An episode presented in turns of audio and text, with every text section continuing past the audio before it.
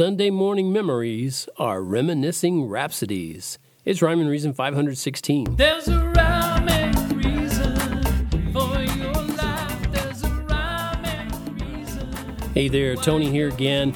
And I know that uh, the timing isn't always the way it's designed to be, so sometimes I share things on here that are for a particular day of the week, and you might not be listening to it on that particular day of the week because there are some people on the other side of the world listening, tuning in to the Rhyme and Reason podcast who uh, it could be tomorrow already for them. So, regardless of what day it is for me, it could be tomorrow for them. The reason I bring this up is this is one of those cases where uh, I'm talking about a particular day of the week, and this one is Sunday. And I've mentioned before in my reminiscing times about Sunday how I just loved those bacon, eggs, and toast days at my grandparents' house, especially before we'd uh, get ready for church. And this was back when families still did most things together. Can you believe it? I know it was weird, right? So my my Sunday morning memories include lots of family time, lots of together time. And it might seem a little naive, maybe a lot naive to a lot of people, but you know what? I take that as a compliment because I was naive back in those days. But I'm talking about the the definition in the dictionary that says naive says uh, it says about naive that it's natural and unaffected, innocent.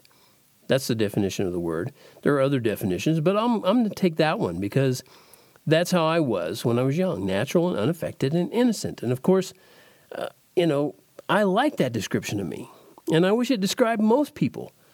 But uh, sadly, these days, the natural innocence of children is often lost before the first grade, and that's such a horrible, horrendous shame. Anyway, get back to the reminiscing here. After breakfast, back in those days, and before church, grandmother would. Uh, this is after we're dressed up, we're ready to go, and we'd sit on the her couch. I remember for the longest time she had a sort of a red velvety couch. It was the kind where you could rub your hands across it, and this this sort of velvety green would uh, change. You, I mean, you could practically write your name in it. The the way it would lay down and stuff. It was, it was weird, and uh, I mean, it's wonderful. It wasn't weird. I, I had this other thought in my head: how recently Joe Biden said things like, you know, being in a swimming pool and kids rub the hair on his legs and it would uh, it's, it's, just weird. That's just weird but oh man was that a rabbit trail. Anyway on those sunday mornings grandmother would read us uh, the funnies out of the local paper. And she'd read them out loud to my brother and me and she'd pause to be sure we understood the humor when she'd get to the whatever the punchline of the particular comic strip and she would uh, she would teach me the words. I was older than my brother, so she'd kind of focused in on me because he was a little bit too young to pick up on you know learning the words and all that.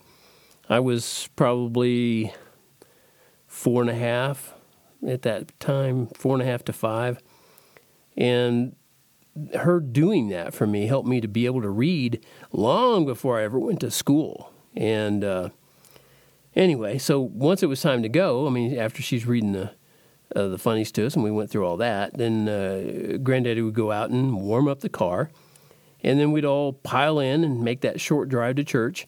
And I remember how most of the people in the church, uh, it seemed like they knew my grandmother. Most of them knew my grandmother, especially. My granddaddy was more quiet, and she was more, um, she was a church lady, we'll put it that way, as a Baptist church.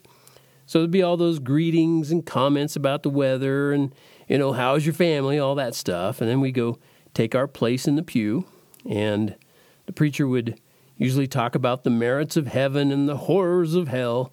And I'd sit there and wide eyed wonder, you know, oh my goodness, he really seems uh, like he's serious about this. And I would basically sit there looking forward to that stick of juicy fruit gum my grandmother would eventually fish fish out of her purse because you know little kids can get a little fidgety, and uh, I think if it hadn't been for the gum, I don't think my my brother would have even survived. He he would really get fidgety. I was more patient than he was. But it helped me a lot of times too. And at the end of the sermon, the preacher, I don't know if you've ever been to a Baptist church, uh, especially one from back then. This is way back when. But they would do what they call the call. And he'd say something like, with all heads bowed and all eyes closed, if you want to come to know Jesus as your personal Savior, come up here and pray with me. And sure enough, pretty much every time I'd feel a little nudge in my ribs from my grandmother. But I was strong. Yes, sir. I resisted every single time. She never got me to go up there. Never did it. Mm-mm. And after church, we'd all go back uh, to their place, to grandparents' place, and uh, it, it was a nice big Sunday afternoon lunch. I mean, it was usually fried chicken and potatoes and corn and bread and butter. And if things went the way I thought they should, mm-hmm, there'd be peach cobbler too. Mm, love peach cobbler. Remind me to tell you the story of the peach tree next to her house. It's pretty cool. Anyway, I wish more kids these days could experience those kind of Sunday mornings, you know, because I believe those kids would turn into caring, loving adults. I really believe they would. It's not guaranteed, it's not going to happen to everyone. And, you know, if a nudge in the ribs from grandma would be the hardest part to endure, I believe most kids could take it, and I, I, think they'd have warm, fuzzy memories of those days for the rest of their lives. And why do I think that? Because here I am with warm, fuzzy memories of those, and I've had them for the rest of my life. And by the way, even though she never got me to go up in front of the church and talk to the pastor and, you know, do that whole answer the call, I, that never did happen. That's true. That never did happen. But when I was 13, my grandmother visited my dad down in Texas. My parents, grandparents lived in Oklahoma, and they came down and visited my dad's house and the rest of us. And she took me into um, a separate room. I think it was in my parents' bedroom, and we talked for a while. And she asked me if I would like to give my my the salvation of my soul, put it in the hands of my Savior. And that's when I did. So I didn't have to go up in front of church, but, you know, still got the job done. And uh, it's, so it's been a long time. And uh, uh, remind me to tell you how, the story of how my life went perfectly after that, okay? not true, not true. Well, yeah, it was perfect. What, what am, who am I kidding? Of course it was perfect. Anyway, Sunday morning, is not like the other mornings. Maybe most will never know the reason why. But I hope you find the fondest kind of memories when another Sunday morning has gone by. I hope you do. I hope you make some if you don't already have some. Till next time, this is Tony from TonyFundenberg.com, where you can go over there and find that cool t shirt that says, Life has rhyme and reason because God made you.